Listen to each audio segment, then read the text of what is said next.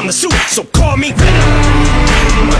I got that adrenaline in 'em, in 'em, not knowing when I'm never gonna slow up in 'em. Ready to snap any momentum, thinking it's time to go get 'em. They ain't gonna know what hit 'em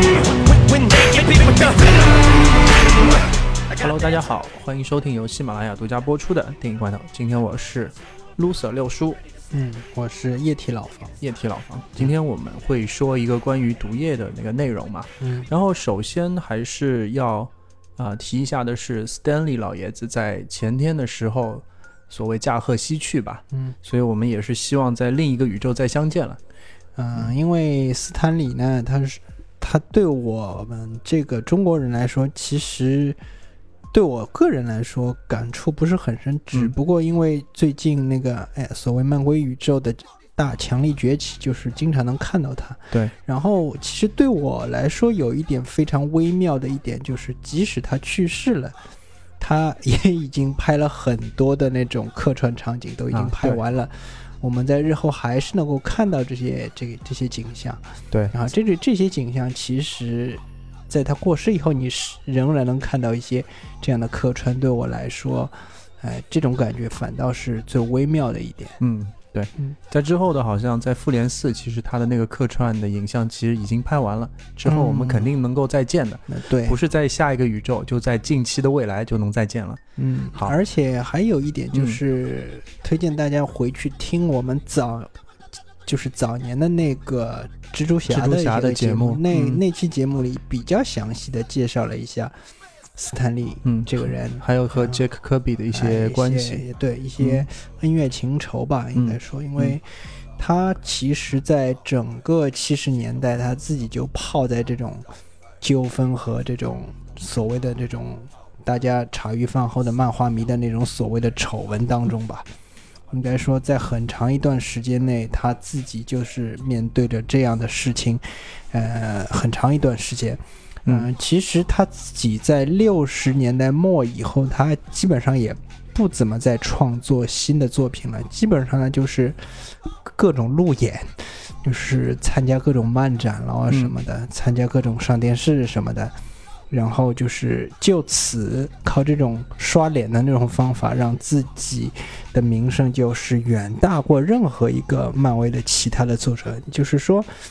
呃，其实漫威的编剧和作家包括编辑很多，但是现如今我们能记住的似乎就只有斯坦利一个人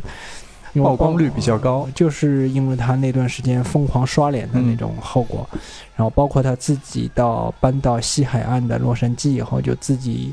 呃，和好莱坞走得很近嘛，他这个这一点他就是非常聪明，然后靠着和好莱坞的那种良好关系，那所以现在大家都只认斯坦李，所以以至于到现在他确实也创造了很多人物了，但是有些人物的版权在、嗯、在在那个时候还是有争议的、嗯、但是说到底所有这些人物的版权的归属还是漫威这个这个漫画公司、哎哎、而不是他本人。哎，对，这个也就是说我们今天的内容啊，后面还是包括有一个关于索尼和漫威当中版权的一些关系、啊、对，版权的一些那些纠纷上面的一些事情、嗯、对、嗯、然后我们最重要的一部分还是关于毒液的、嗯、因为这个毒液已经是上周其实已经上映了、嗯、有看的有没看的，估计没看的估计也不会再去看了，但是希望大家还能去看一下啊。然后呢，这因为现在正好到年底了，我觉得因为这些片子有一点大量的一些进口片好像要进入了一种救市的状态。嗯、呃、因为可能要到年底要冲一下业绩吧，大概就是之前的那些国产片在我不是药神以后，包括那些都都感觉就是极端的疲软，对，没有什么督促力让我能够再进入影院、啊、我真的已经很久很久没有去影院了。对，好像至少有整整两个月左右的时间基本上都处于各种在家里就是看资源的那种状态。然后前一部分嘛，铁血战士啊、呃，我们之前唱衰过一期节目然后我其实去看完了铁血战士，当然没没有想象中的那么糟糕，但是也已经比较糟糕了。嗯，就是看完了以后，我我也就是也，他也是有几个点也还可以，嗯，除此以外就不知道在讲什么了。我我无法想象《铁血战士》变成一部家庭电影，这这这这这这是我无法忍受的一点。最后它真的变成一部家庭电影了，其实它就是一个稍微粗暴一点的小鬼当家这样的一部片子。嗯嗯，然后就是铁血战士这几个字好像不应该按到这部电影身上。嗯，其实这是这个这个系列走到现在这个状态，给给我非常非常让人非常非常失望的。如果这个这部电影一开始就是现在这个状态，然后它逐渐走回到施瓦辛格就是州长的那个走回到那个状态上，就我也许感觉会好一点。但现在是就是它是原先就是呃刷出一座高峰，然后就是一路就是拼命的往下掉，嗯、这个这个状态反而更加不好。嗯，但是毒液不一样，毒液给人的感觉就是我们每个我我和那个六叔都看过了嘛，然后看完以后，呃，其实我自己的感觉还是哎有一点不一样的东西。嗯，给我的感触还是比较深的，因为首先我坐在电影院里的时候，就是一开始他那个开头也是很很套路化的一个开头，我看到这个开头就是不抱什么希望就是知道吗？一艘宇宙飞船出了事故坠毁在某处，因为铁血战士也是这个开头你知道吗？这个这个也就是给我给我掉下了一部非常大的阴影，我觉得这这篇完了当时。然后果然它也是一个非常套路化的开头，那时候我真没想到作为主演汤老师一个人就能在这种极端套路化的剧情里，就是强硬的靠自己的能力给挣扎出一个反套路的人物来，这一点是让我也非常非常惊奇的，因为他基本上就直接带入了这个角色嘛。嗯，因为他这个角色是在所有类似的所谓这种 custom hero 或者 superhero 这种类型的电影当中、呃、完全不一样的一个人物、嗯嗯、就是他是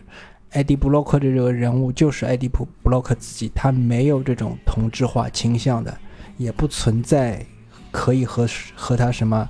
做那个参照的对比的，全部都没有，他就是独一份的这样的一个人物、嗯嗯、对对对啊、呃，这一点是非常让我惊喜的。之后嘛，其他的部分我就觉得好像觉得 bug 又开始满天飞了，尤其是在汤老师如此这个如此不同寻常的演绎出这样的一个主角之后，剩下的配角好像就是教了一点行货式的演出、嗯、也就过去了。然后就是在结尾的时候，我这又又是没想到，这是就是我可能是我我当时看到的是没想到，这好像就真的是那个斯坦李的最后一面，就是在在时间进程当中，我们在电影看到他的最后一面。嗯，这一点现在回头想想也还是蛮奇妙的，因为这这种事情也是也不常见，也算是活久见的那种感觉。然后这个这个电影本身的那些 bug， 我就稍微捡几个出来讲一下吧。嗯、这个其实是硬伤，嗯，就我我原本是并不好意思来讲这个电影的一些硬伤，因为其实为什么？因为这个我我觉得这个片子还是，嗯，总体感觉还是这个利大于弊的，给我的感觉就是他做出了一些不一样的东西。尤其是在这个刻画主角这个身上，但是其他的部分就实在是太水了，你知道吗？包括一些、嗯、一些宝好莱坞本来很强的一些部分，你比如说特效啦，其实特效也就般般吧，一般般吧。这个这个这这个毒液也也也也这个形象也没有特别的让人恐惧，嗯，有一种有一点有一点蠢萌，你知道吗？就是。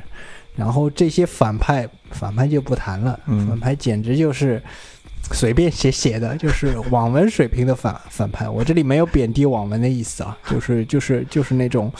一个很强大，但是动机为何做出来的事情都是没有前因后果，嗯、就是你也不怎么能理解他的人。你说他这人是个科学家吧，他一点都不遵循科学原则的，他就像是一个集中营的那个纳粹屠夫一样的。一个接一个的杀人，嗯啊，就是一个接一个的做实验也就完了。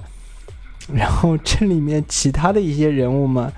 就是就像随便走过场一样的，然后就是为了纯粹是那种工具作用的，嗯呃，包括他那个女主角也是，女主角这个我不知道为什么要设定这样一个女主角，或者找这样一个演员来这样演这样一个角色，似乎找谁演都可以。可能是为了她那个，因为简单来说，这个女主角还是属于那种端庄贤淑类型的，呃，但她可能就是原先她觉得这个汤老师这个人挺有意思的，跟她在一起。哎，就是属于这种换换口味，就是换换口味、啊，就是然后尝尝野味，尝的觉得哎这不行，就是偶尔吃一口还可以，就是平时如果长时间吃的话，餐餐都吃这种东西的话，那只能闹肚子的。后来果然就是这么回事，然后他果然又换回了正常状态，然后正常状态进进行到那种。进行了一段时间之后又觉得哎哇我我还是觉得换以前的那种好像好像还是比较刺激，他又开始有点怀念汤老师这种这种味道了啊、呃、总而言之就是这个人物给人的感觉就是印象不深，可有可无。其实除了汤老师以外，这里面大部分的人物似乎都是这样，呃这就是很大的问题，这就是一个印象、嗯、而且他那个情节推进上也有严严重的割裂感，就是他把几部电影好像几个片段就这么很随意的拼在一起，当中有一些东西他就没有展开，嗯，也许是导演觉得展开这些部分并无助于之后的这个剧情发展，我就算增加了这些内容也也救不回这个剧本的那种苍白，也只不过是徒增大家坐在影院里里面的时间，然后给给人以更多的口实来抨击这部电影。嗯、呃，这是我的一些推测，因为他这个故事里面有一些很小的那些篇章本来可以展开的更多的，但是他没有。嗯，呃、比如有一些就是附身的一些过程了什么的、嗯、他都没有，就是就是轻描淡写的一带而过了、嗯、其实我个人觉得像那只呃，这里可能要涉及点一点剧透、嗯、那只小狗那只小狗看到我们的女主以后，一些发生的事情你就只能靠脑补了。嗯，呃，甚至于另外一个大反派就是所谓的暴乱、嗯、他一路走过来为什么一定要找到我们这个大反派，这一点我也是很奇怪的，他也没有给我们交代一下动机。嗯、呃，可但是他最后稍微说了一下，但是这说了一下给人的感觉就是、呃、硬硬塞一个理由进去，对吧？然后这个理由嘛大家看了就知道是有多么的苍白，呃，相相对来说刻画的比较好的就是，呃，从编剧角度来讲，他是把琢磨全部用力用在刻画这个艾迪和毒液这两个角色上了、呃，所以呢，就是当他们两个人出现的时候，这部电影是非常好的；那当时他们两个人不在的时候，这个电影就是。都是厕所时间，嗯，我可以这么说，甚至于包括一些打斗场面，嗯。嗯，尤其是最后那部分的所谓高潮戏，嗯、这这个这这算什么高潮？水的不存在，水的不得了。嗯，嗯呃、就是本来一个很紧迫的一个状态，就是大家就是变成了一种赌气似的在那儿械斗。嗯、就说，哎，你是个 loser， 你知道吗？你在这儿也是个 loser。然后那个人是不服气，然后就开始械斗了，就这种感觉，大家就忘记了一个要去征服宇宙，还有一个要拯救人类的这件两件事情忘了。在最后大家看到提字器之后就觉得哎我不行不行不行还得演下去，然后我台词上不是这么写的， 对, 对, 对, 对吧，我们要遵循剧本，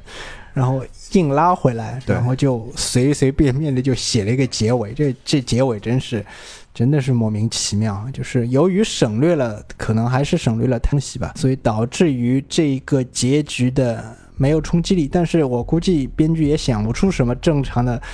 这个文戏内容来过渡到这个这个结尾上，就那个反派失败的也很莫名，然后那个所谓的毒液这个反噬的英雄嘛，他赢的也不光彩，就觉得这是就是安排上的，安排上了就是这感觉。对，因为他并不是他战胜对手的过程就是强行戏剧化的，嗯、就是就是编剧写出来的。对。就是他并不是符合这些这个毒液这个人物这个性格，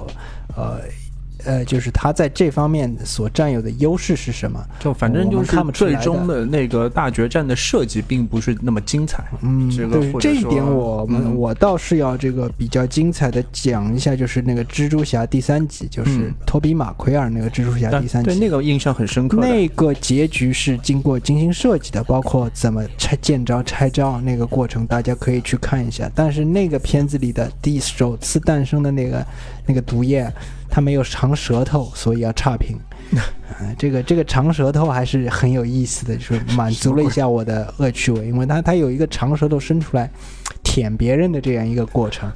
然后这这个过程我觉得非常有意思。哦、布查拉迪了解一下，嗯、黄金之风啊啊，然后黄色节制了解一下啊，对啊对，好，老黄差差不多是吧？嗯、啊，对啊，行，那我其实是跟老黄是不太一样的，我是觉得。非常真香，因为那个时候我不是跟你在说那个预告片的时候嘛，嗯，就在说这个东西，看了预告片就觉得是不行的，你知道吗？就看了预告片就是觉得，哎，这个，哎，又又来一部英雄电影，完蛋了，这这种感觉，我能不能不要去看啊？嗯、但是最终还是很庆幸去买了一个那个杜比的全景声的厅去看啊，嗯、然后看完之后就发觉就啪啪打脸真香，因为我是。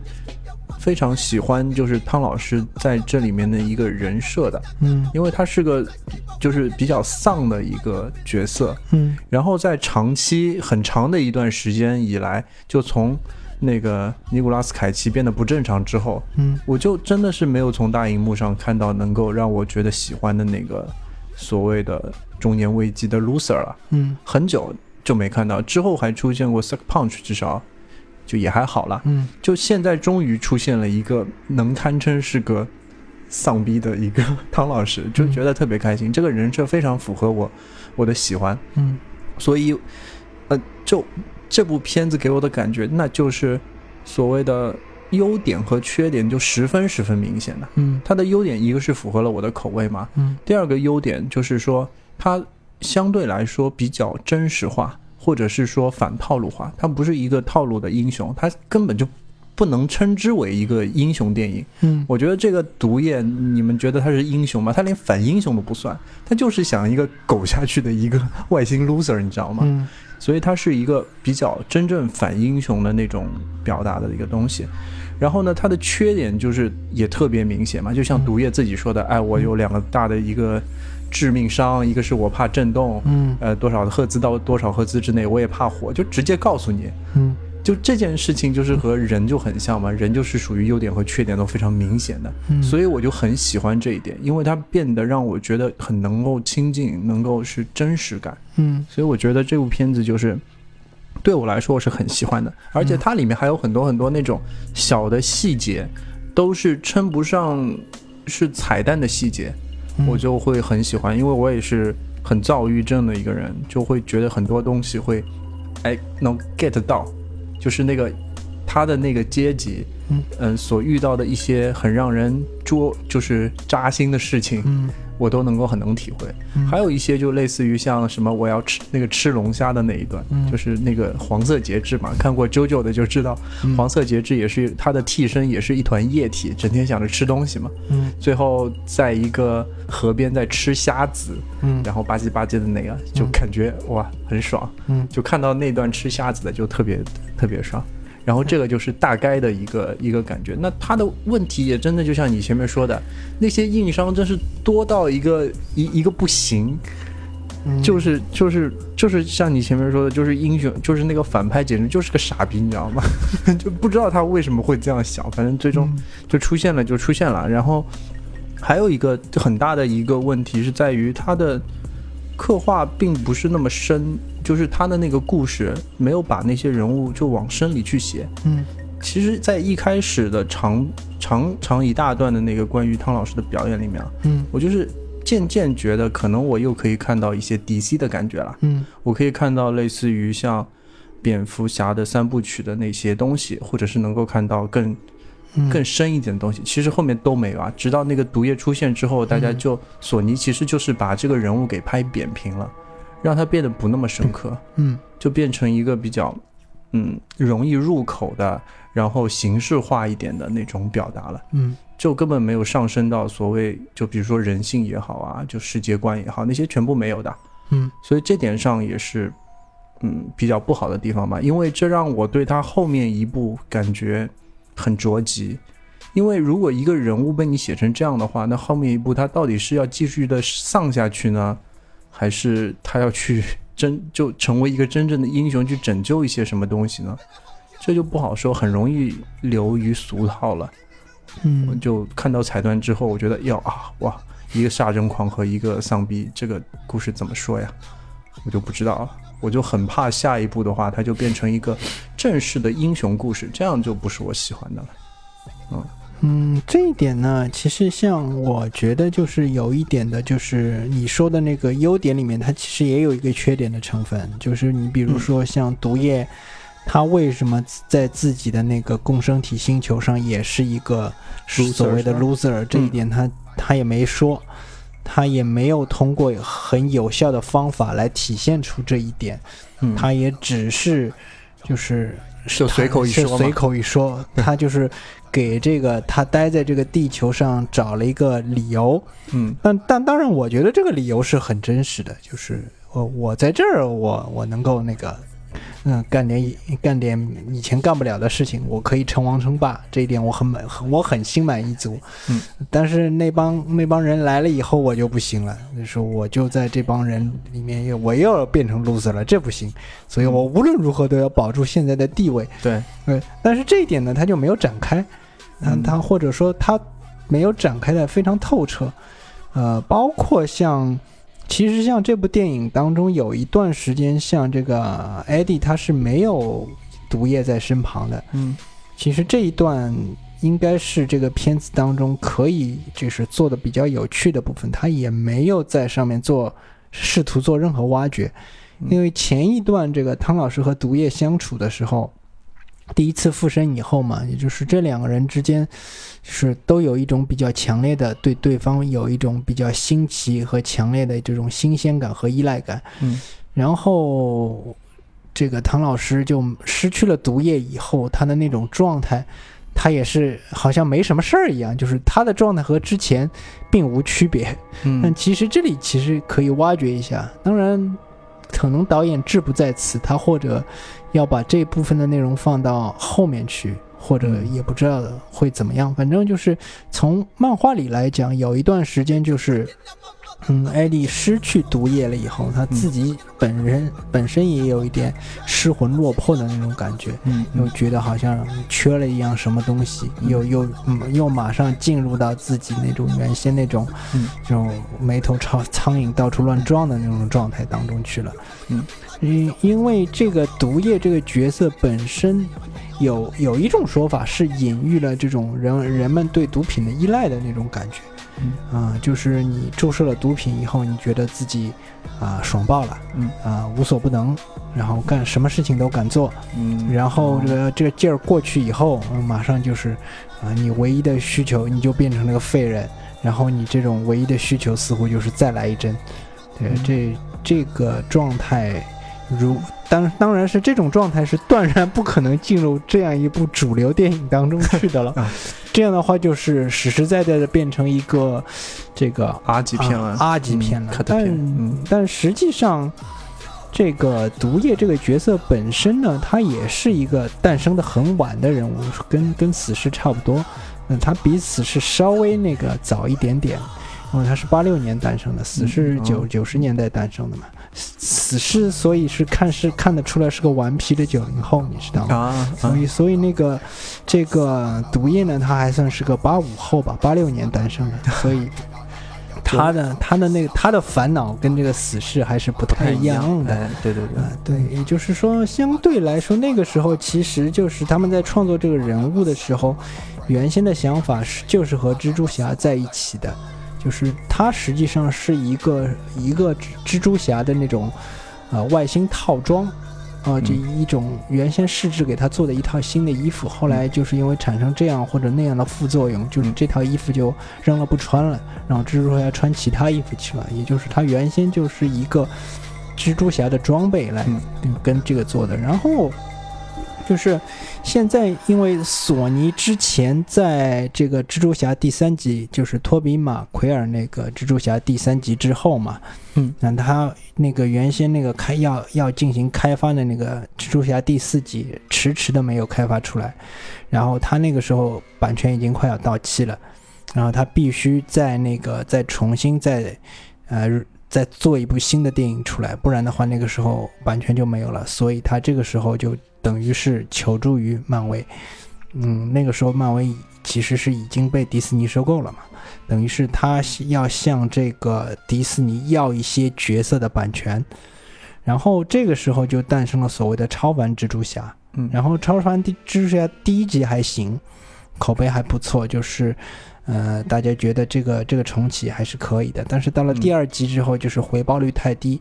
他用掉了两亿美元，然后最后全球范围之内只赚回了七亿，这个这个投资回报比就比较类似于超人大战蝙蝠侠那个状态，嗯嗯嗯、属于投资回报率很低的。呃，这个时候呢，就是索尼就已经失去蜘蛛侠这个角色的版权了。等于是之后他如果再要、呃、用蜘蛛侠这个人物的话，他必须要这个跟这个迪士尼进行协商。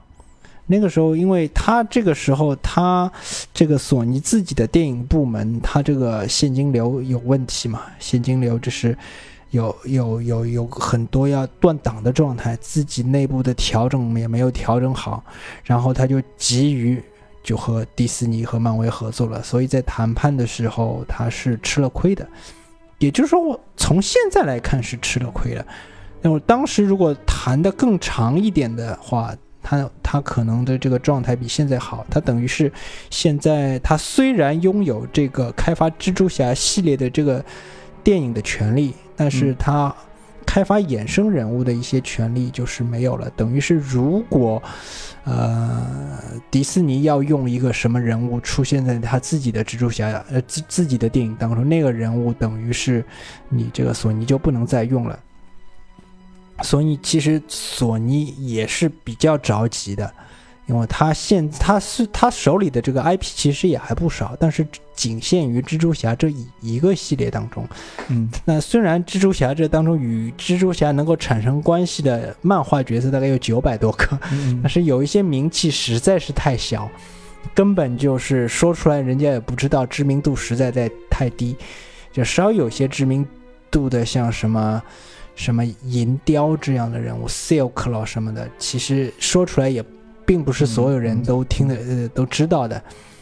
但是呢现在就很尴尬，所以他比较着急的希望通过他现有持有的一些反派人物，直接用反派来开拓出呃一个自己的属于自己的电影宇宙嘛。嗯，实际上这一点现在通过毒液来说算是做到了，应该 说, 说算是做到了，尽管毒液呃一个意想意料之外的，因为这部电影它是和那个腾讯合作的嘛，嗯，呃、腾讯腾讯、嗯、腾讯在这个整个中国市场当中，它投放的这个渠道包括平台是很多的，嗯，呃，这样一来就等于是它它在中国一下子就打开了市场，再加上正好嘛，这天时地利人和，正好这是有两个月时间，嗯、呃，没什么片子可看，有这样一部片子嘛，还腾讯还出了各种各样的那种，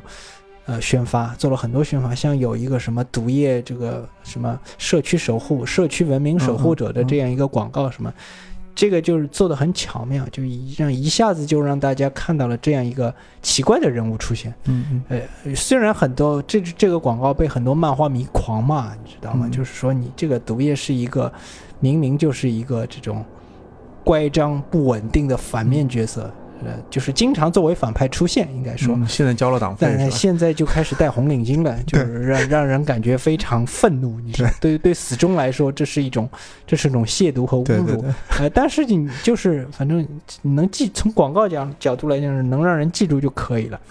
呃，也确实让人记住了。嗯，然后这个宣发就做了一波很成功，然后这个角色等于是在中国市场就立起来了啊。这个宣发啊，就是我我这里可能我也不清楚，因为我、嗯、我看的宣发也不多，但是我又觉得这个特别是预告片，其实剪的特别的不好。嗯、给我特别的一个大的误导，嗯，就是误以为又是一部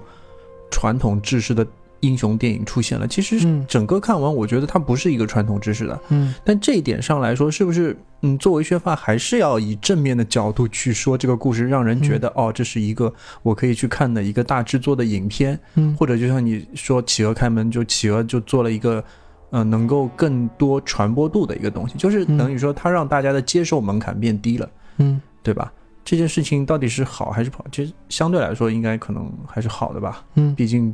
这个电影好像在三三天之后的一个，嗯、呃，交的那个票房成绩还是非常的不错，好像已经很早就达到七个亿这么高的一个高度了，是吧？嗯。那其实像从这个索尼自己的那个计划当中呢，嗯、它其实是希望能能把自己塑造的这个宇宙再再加回到那个漫威里面去，是吧？里面去，哦、因为。嗯到明年二零一九年七月五号要上映的这个蜘蛛侠，蜘蛛侠漫威的那个蜘蛛侠，嗯、就是远离家乡那部电影以后，嗯、这个版权，这个这个这个迪士尼手里的这个蜘蛛侠的版权也就到期了。这样的话，加上现在这个毒液这个票房的强劲表现，这样一来的话，索尼它就有资本谈啊、呃、坐下来和那个迪士尼重新谈一谈这个这两个就角色的问题。当然。嗯，这个迪士尼自己是肯定不大希望再再让这个让毒液这种人物进入到自己那个、嗯、自己的那个版图当中去的，因为你看他那个漫威的那些所谓英雄电影当中的那些人物塑造什么的，他他的他似乎跟这个毒液的气质没有什么关系，相还相相差还是很大的、嗯。对，然后我其实想提一下之前的那个蜘蛛侠的两个世代的电影嘛。其实它有很强烈的和现在这个时代的英雄电影不同之处，嗯，就是就算超凡蜘蛛侠也好，和之前的那托比马奎尔第一代的蜘蛛侠，嗯，也好，他们都是就是跟现在那种知识好像不太一样，嗯，还是很想着重笔墨在于一些人和人的沟通，人和人的那个关系上有点笔墨的，嗯，不像现在就是漫威的那个那个嗯英雄那个系谱里面，更多的就是人物不怎么描写。就是告诉你他是一个就是嗯所谓精英英雄，有一个执着的念头，然后主要还是发生在剧情或者是说那个特效上的一些描写，嗯，或者打的打打斗的一些设计上。但是像索尼以前的那几部，我的总体印象就是他有他的一个风格，嗯，跟那个漫威台不太一样。他们如果要去连一个宇宙，我真的想不出来会是一个怎么样。汤老师就我天哪，也就是说他还是以人物来作为出发点的，而不是是人物推动事件发展，嗯、而不是事件推着人物走的。对啊，但因为我们知道这个在漫威的那些电影中就是事赶事了，一件事完了另一件事情就出现了，他他这个角色很忙啊，就不得不去做这样一件事，另外去去就是被剧本推着走嘛。嗯，像这个像像像这个像毒液这种，他这个就是属于顺便干了点事情。对，就是就之前我们在聊，就是属于他他就是为了苟活下去就苟下去，你知道吧？就汤老师也是为了就不要在两个阶级当中被挤压的太难受，嗯，而做出的一个并非说主动去反抗恶势力的那种举动。嗯，毒液也是啊，他就是为了就是自己能够不要活得太差，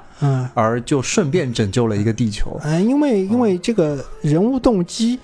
在这里面，汤老师对这个反派，我说的不是暴乱啊，汤、嗯、汤老师对暴乱没有任何感觉的。对，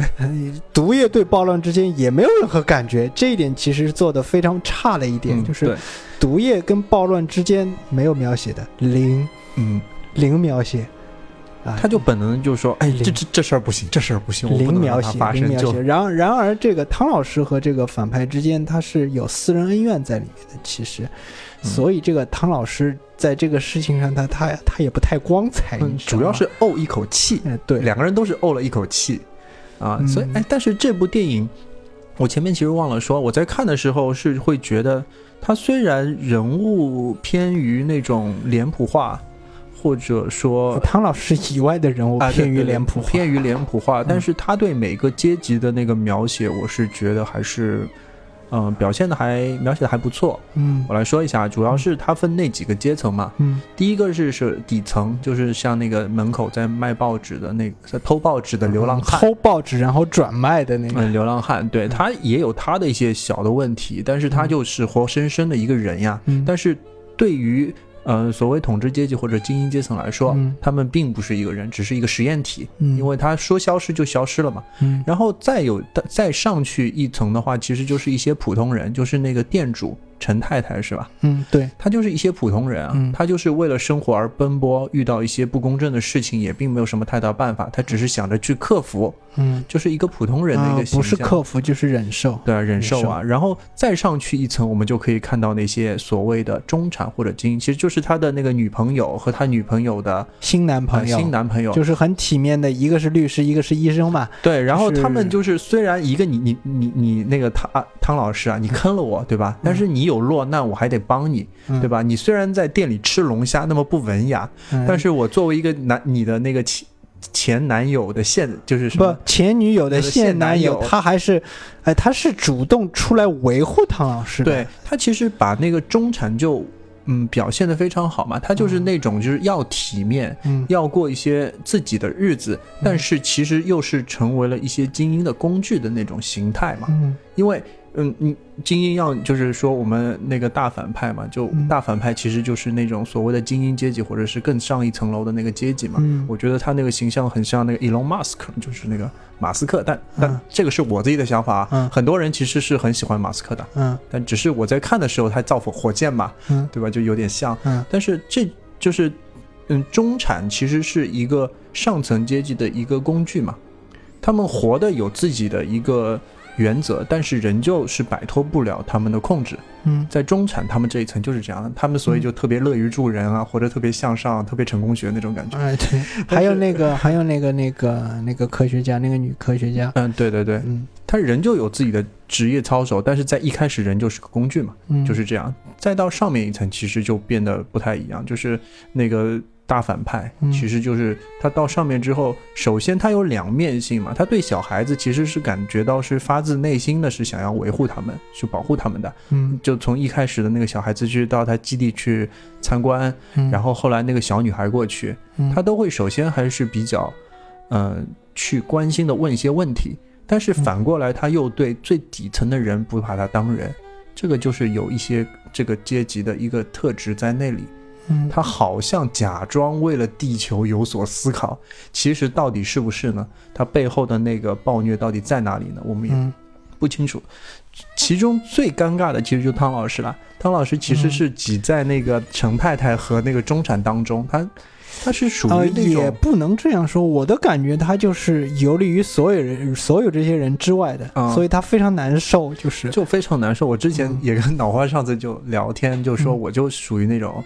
一是我也不想说成为一个特别精英那种状态，我不想力争上游、嗯、什么成功学那种我不喜欢、嗯、但是我又不想低到一个是太普通的状态，我还想干一些事情出来、嗯、就像这个汤老师一样，他在里面虽然他就像一个 YouTube 的主播嘛、嗯、他也要找一些大的新闻去做、嗯、希望引起大家注意呃，在意他的存在嘛、嗯、但是他又那么渺小，被人稍微手指一指就被拉黑了，你知道吗、嗯、所以他永远处于那种听到就疯掉了，对，非常尴尬的那种状态、嗯、所以这个毒液你说是他的一个上瘾的打的那个针也好啊，或者是指他内心深处的那种狂暴，就是或者是暴躁的那个部分，不想就是想要不道德的部分也好啊、嗯、我觉得都还是能够呃比较 match 的，所以就在这个结构下面、嗯、我觉得这部电影还是不错，因为汤老师用他的整体，这次不用眼睛和眉毛了对吧、嗯、这用整体整个肉身、嗯、把这件事演演的还是比较不错，虽然整、嗯、整天湿哒哒的对吧，对，也就是你能看到那个汤老师用尽全力来演戏之后呢，他能达到达到的一个完整的完完整的效果，就是他就是他就是在这个海报上和这个电影当中的位置，就是完完全全的就处在一个 C 位，对，因为其他人演的都比较那个行货嘛，就是对对对，其他人确实就记不太住啊，这个这个说不出有点什么，就你能记住。有且只有汤老师，可能还有一点其他一个一些一些小的细节，还有一些呃非常有亮点的一些小细节，大家如果有兴趣去看一下，你就会嗯，或者你也发现不了，但是这不用，这并不重要，这并不重要。所以我就还是比较推荐，就像我这样的，就是这样的喜欢这种丧文化的人设，可能还是可以去看一下。虽然它有那么多问题，嗯、那么多那么多我都知道的硬伤、嗯，而且避免不了的硬伤。因为它无法调和的一个问题就是，它不可能把它拍成一个丧片。嗯，对。但是呢，它为了做出一些不同的，它的丧的部分和它后面的这个这个所谓的超级英雄这个电影的类型其实是有点割裂，是吧？呃，不怎么搭的。对，毒液这个角色本身，其实在漫画角度受人喜爱，其实恰恰是因为他的狂躁、愤怒、不稳定，嗯嗯、比较纯粹的那种。嗯、对，嗯嗯，但是呢。这部电影当中，这部电影虽然叫毒液，对吧？其实其实亮点还是汤老师演的那个艾迪·布洛克。毒液不算是一个主要，就是相对于汤老师来说，他的那个存在地位要存在感要比汤老师要低很多的，嗯，因为他他在这方面他还是采取了一个非常简单的处理方式吧，哎、就是对对对，是相对相对是简单的，嗯、反正就像一个附身那个啊，附身完了以后呢，他可能就是，呃，的确是被汤老师这个个人魅力所感染了，染了对，就是啊，你这人就我我挺中意你的、呃，你虽然很丧，但是我觉得你这人、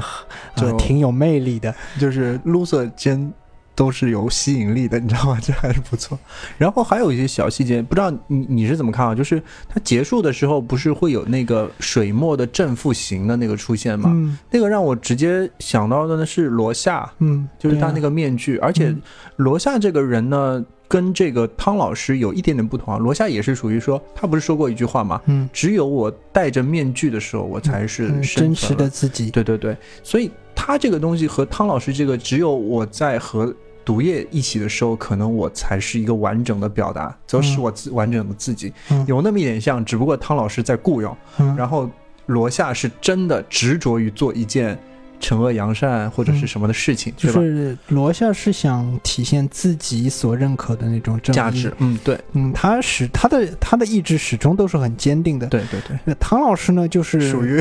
就是那种有时候会变得很怂，你知道吗？对对对，然后就像毒液说的是你是个怂包，你知道吗？对对对，所以这点上你不得不佩服汤老师，把他能够表达的那么那么好，那么就是生动、嗯、就是那么熨帖，对对对，就是他每一个细节都处理的非常到位对，太有意思。哎，还有一点就是因为我是去那个全景声的那个厅去看的，嗯，所以在视听效果上我是觉得非常棒的，因为我最近是被索尼的那个种草了，你知道吗？因为它的调色我觉得真的还是蛮高级，虽然就整体是偏暗的，嗯，但是它用了用的颜色会是非常的高级，嗯，和漫威不太一样。漫威我们可以看到它是比较明亮，就是鲜活的，对 对, 对吧？但是它那个索尼很多调色就有点抑郁。嗯，嗯说的难听一点，这个这个所有的漫威电影都是糖水片，嗯，有点糖水的，嗯嗯，明度会特别高，然后比较蓝。然后这个这个毒液这个片子让人依稀又看到了一点扎导的味道。嗯，对对对，嗯、是啊，嗯。哎，然后我一开始看到那个什么生命一号那个船破船，嗯，降到地球，我就在想它的前面一篇是不是那个 LIFE 啊？那个 LIFE 叫什么？一心觉醒，对吧？嗯，对，是它的前一篇吧？啊、对、就是，就是前面的故事是一心觉醒，嗯、然后到了地球变成了毒液的故事。哎，其实像像说白了这种片子其实很多呀，哎、对啊、但是并不并不少见呀，就是在这种。共生体这种概念其实就一直有很多很多，像最早的有一个什么天外魔花这部电影，这纯粹是到最后变成一部恐怖片了，就是外星人附体在地球人身上，然后逐渐的把地球人都变成他们星球的人。嗯，这个这个概念我估计是启发了毒液这个角色，然后这个天外魔花这个也拍过好几个版本，而且这个这个逐渐共生的过程就是其实让人毛骨悚然，这部电影做到了一些社会深度的角度，嗯，就是他就是男主角一开始发现周围有一些异常，然后所有的人都开始变成了外星人，然后自己变成了少数族群，然后他就整天东躲西藏的，然后最终大家就就是发展到地球上差不多都已经被外星人附身了，然后就是这样一个过程。这个片子拍过好几个版本，嗯、呃，其实每一个版本都有自己的特点，嗯、呃，还有就是类似于所所谓共生这种形象这种上面，其实我推荐大家去看一部片子叫《异种》，嗯嗯、呃，但但是他那个片子呢，就是比较早。那个特技你可能有点受不了，嗯，就是因为后面后面那个布洛迪的那个版本是同样一部戏的两个版本还是？嗯，不是，我说的不是不是，嗯、呃，我说的是一种，嗯嗯，叫叫他那个叫 Spaces， 呃，对对，就是一个就是意思就是英语可能我说的不太准，就是就是一个指的是一种新类型的一种生物的那种意思。它也就是说这种生物需要和人类一起共存，然后一群科学家就直接把一个新的物种同时培育在一个小女孩的身体里，但是这个两个物种协调生长得非常快，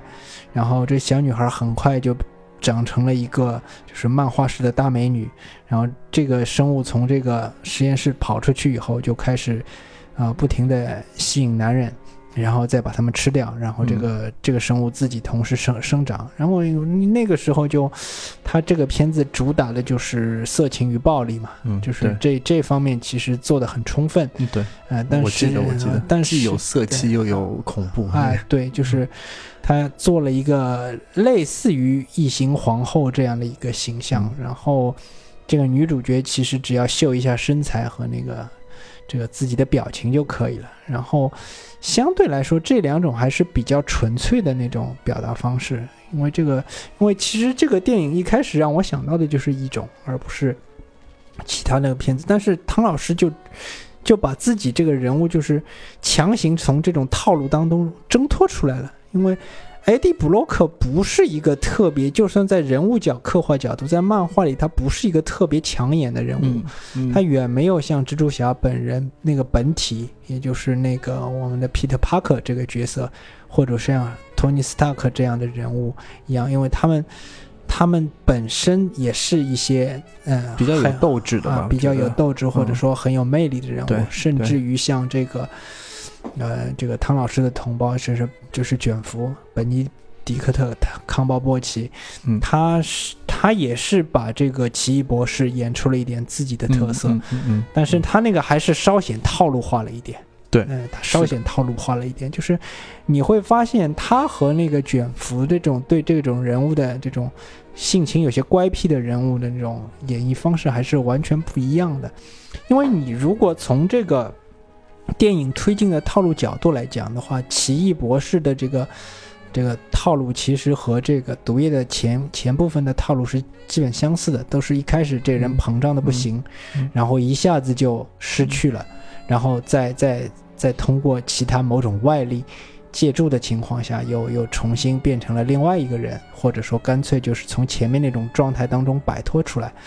但是差别就在于这个奇异博士就是 Doctor Strange 这人到到后面就是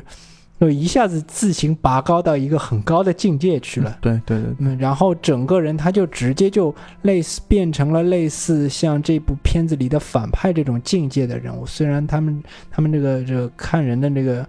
眼神都是不把平常人当人的那种感觉，当然这个这个这个奇异博士他有主角光环在那里嘛，他自己的那包括本尼自己的表演他也就是以这个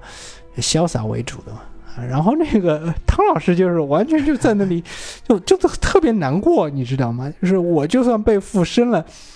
我我变强了，我我自己其实一点信心也没有，也是一种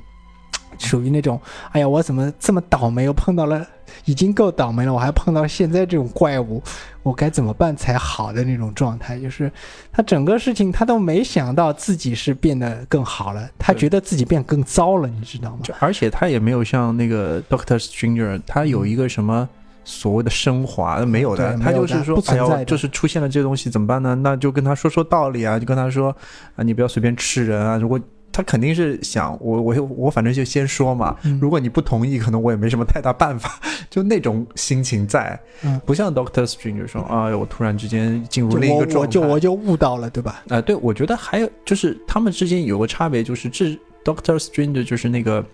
大师的死对他有一定的影响嘛，嗯，但是汤老师不存在。汤老师没有啊、嗯，因为恰恰就是汤老师，如果他还有存在的话，就是他对那个所谓反派的一些反感还在，就是他就是觉得这人既不是什么好人，又把我的事业毁掉了，然后我肯定要找你麻烦的，就是对，就是我我我拼一口气，我要把你那个从从那个什么原先的位置上，或者从从你那阶层上拉下来。嗯，当然，最后他好像也做到了这一点，嗯、这是属当但但这明显就是私人恩怨，你知道、嗯、对，所以他就是格局并没有那么大嘛、嗯。就像之前我就嗅到那种说，哎，我能够看到一个 D C 的这样的电影，但其实不是啊，嗯、它就变突然就变得很小。嗯，然后我也其实觉得蛮神奇。嗯、呃，虽然两极分化这件事情就是口碑嘛，嗯，那一定是是这样的，嗯，但是我又没想到它的票房能够这么好，但是好像你前面已经解释了这个问题，因为我们太多时间没有一个电影能够吸引我们去电影院去视听享受一下。还有一种就是这片子在美国的票房也很好，就是它可、哦、它也就是弥补了，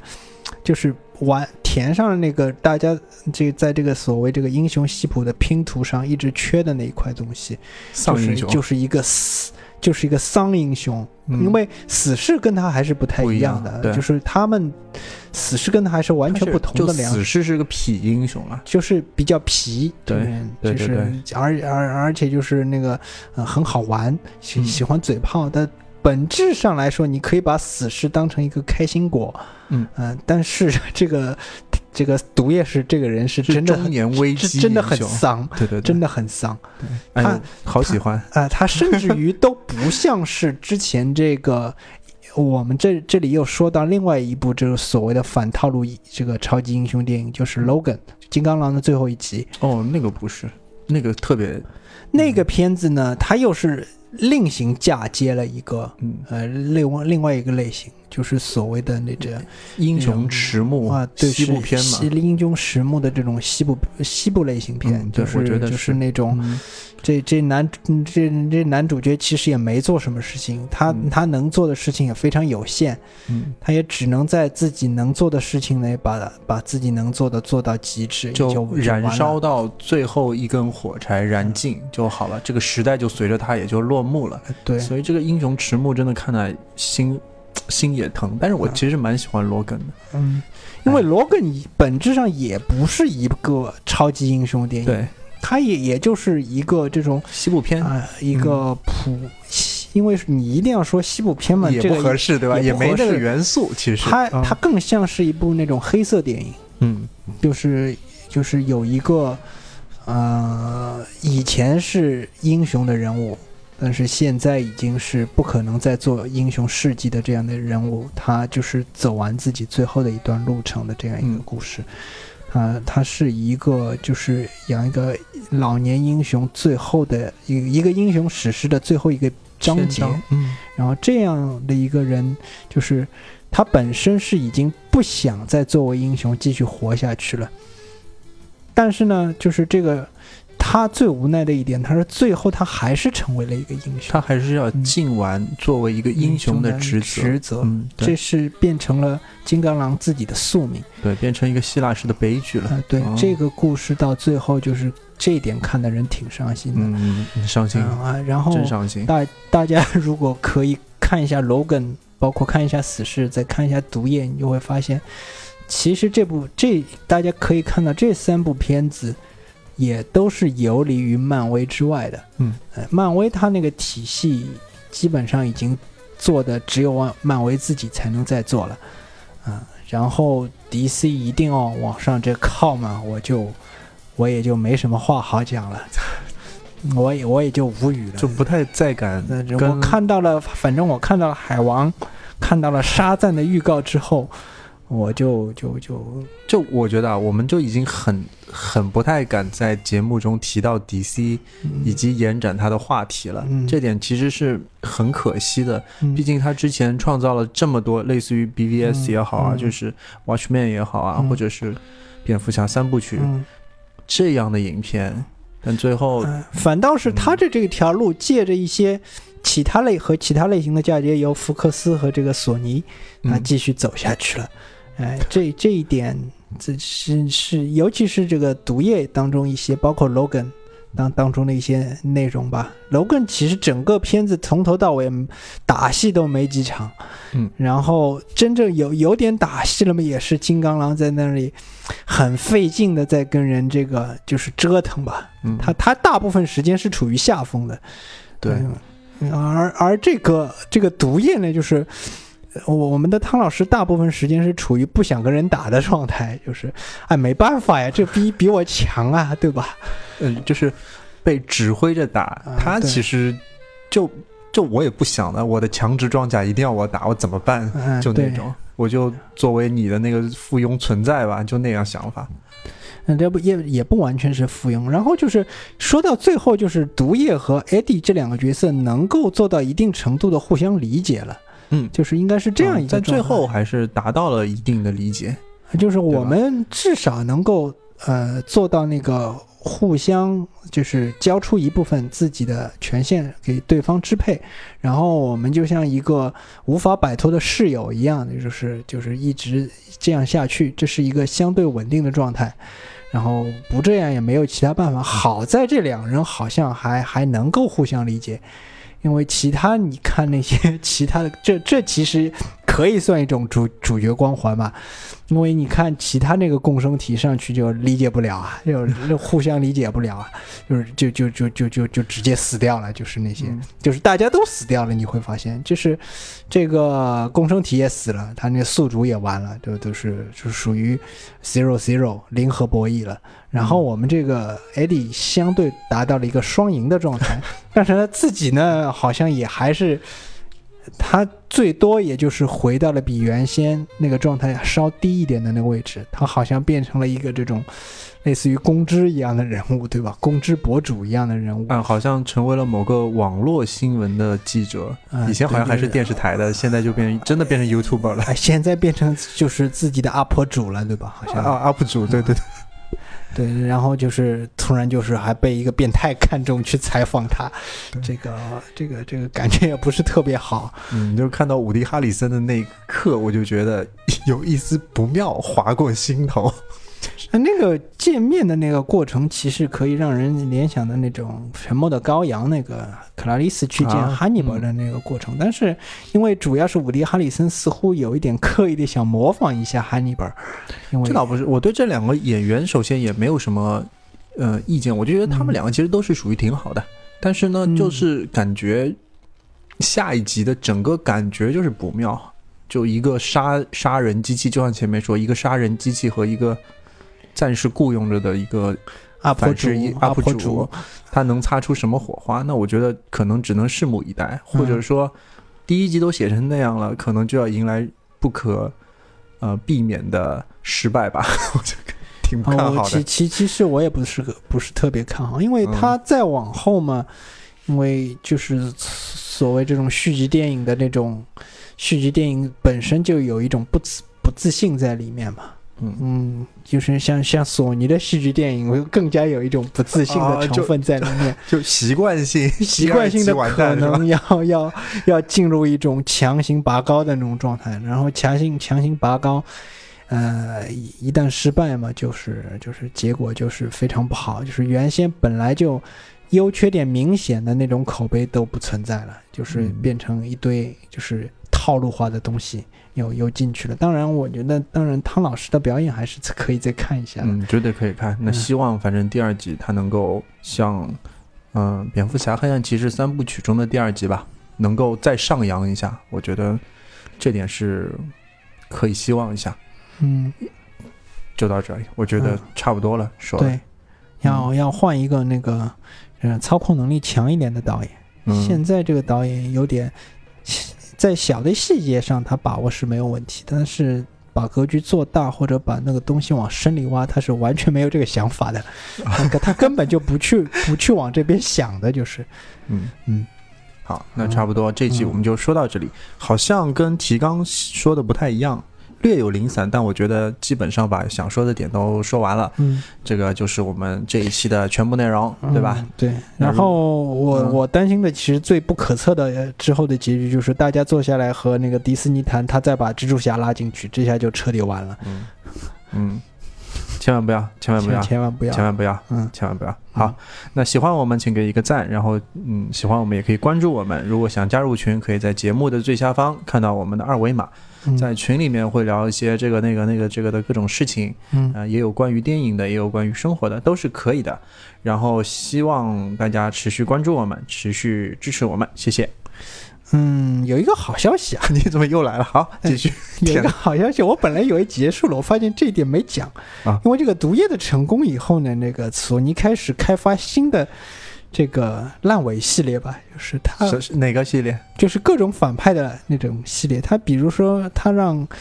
一些更不怎么出彩或者知名度更低的那个反派角色要登上荧幕了。就比如说，他最新开发了一个系列叫什么"吸血鬼莫比亚斯"啊，他打算让杰拉德·勒托来演，哦、就是让各种怪啊、哦呃、各种怪型的这种怪逼、怪鸡这种主角色变成主流啊、哦，这这一点也是可可能是一个比较好的方向吧。但是，哎、呃，这个因为还是看。票房好不好了？一旦不好就，就是又又又又是个烂尾系列。听到吸血鬼，我心里就咯噔一下，觉得这事儿还能再演吗？嗯、就是，嗯，好吧，这就、啊、就是乐托少爷的一次强力反攻，是吧？啊、可以，这次彻底结束了，彻底结束。好，嗯、感谢大家继续支持，谢谢。嗯，再见。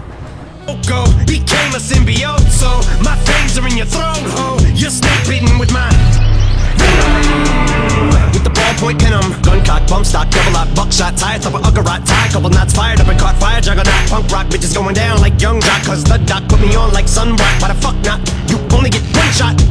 ate shit till I can't taste it, chased it with stray liquor, then bathed in it, then drank till I faint and awake with a headache, and I take anything in rectangular shape, then I wait,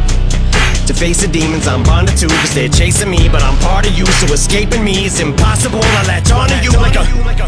parasite, and I probably ruined your parents' life and your childhood too, cause if I'm the music that y'all grew up on, I'm responsible for you retarded fools. I'm the super villain, dad and mom was losing their marbles too. You marvel that Eddie Brock is you, and I'm the suit, so call me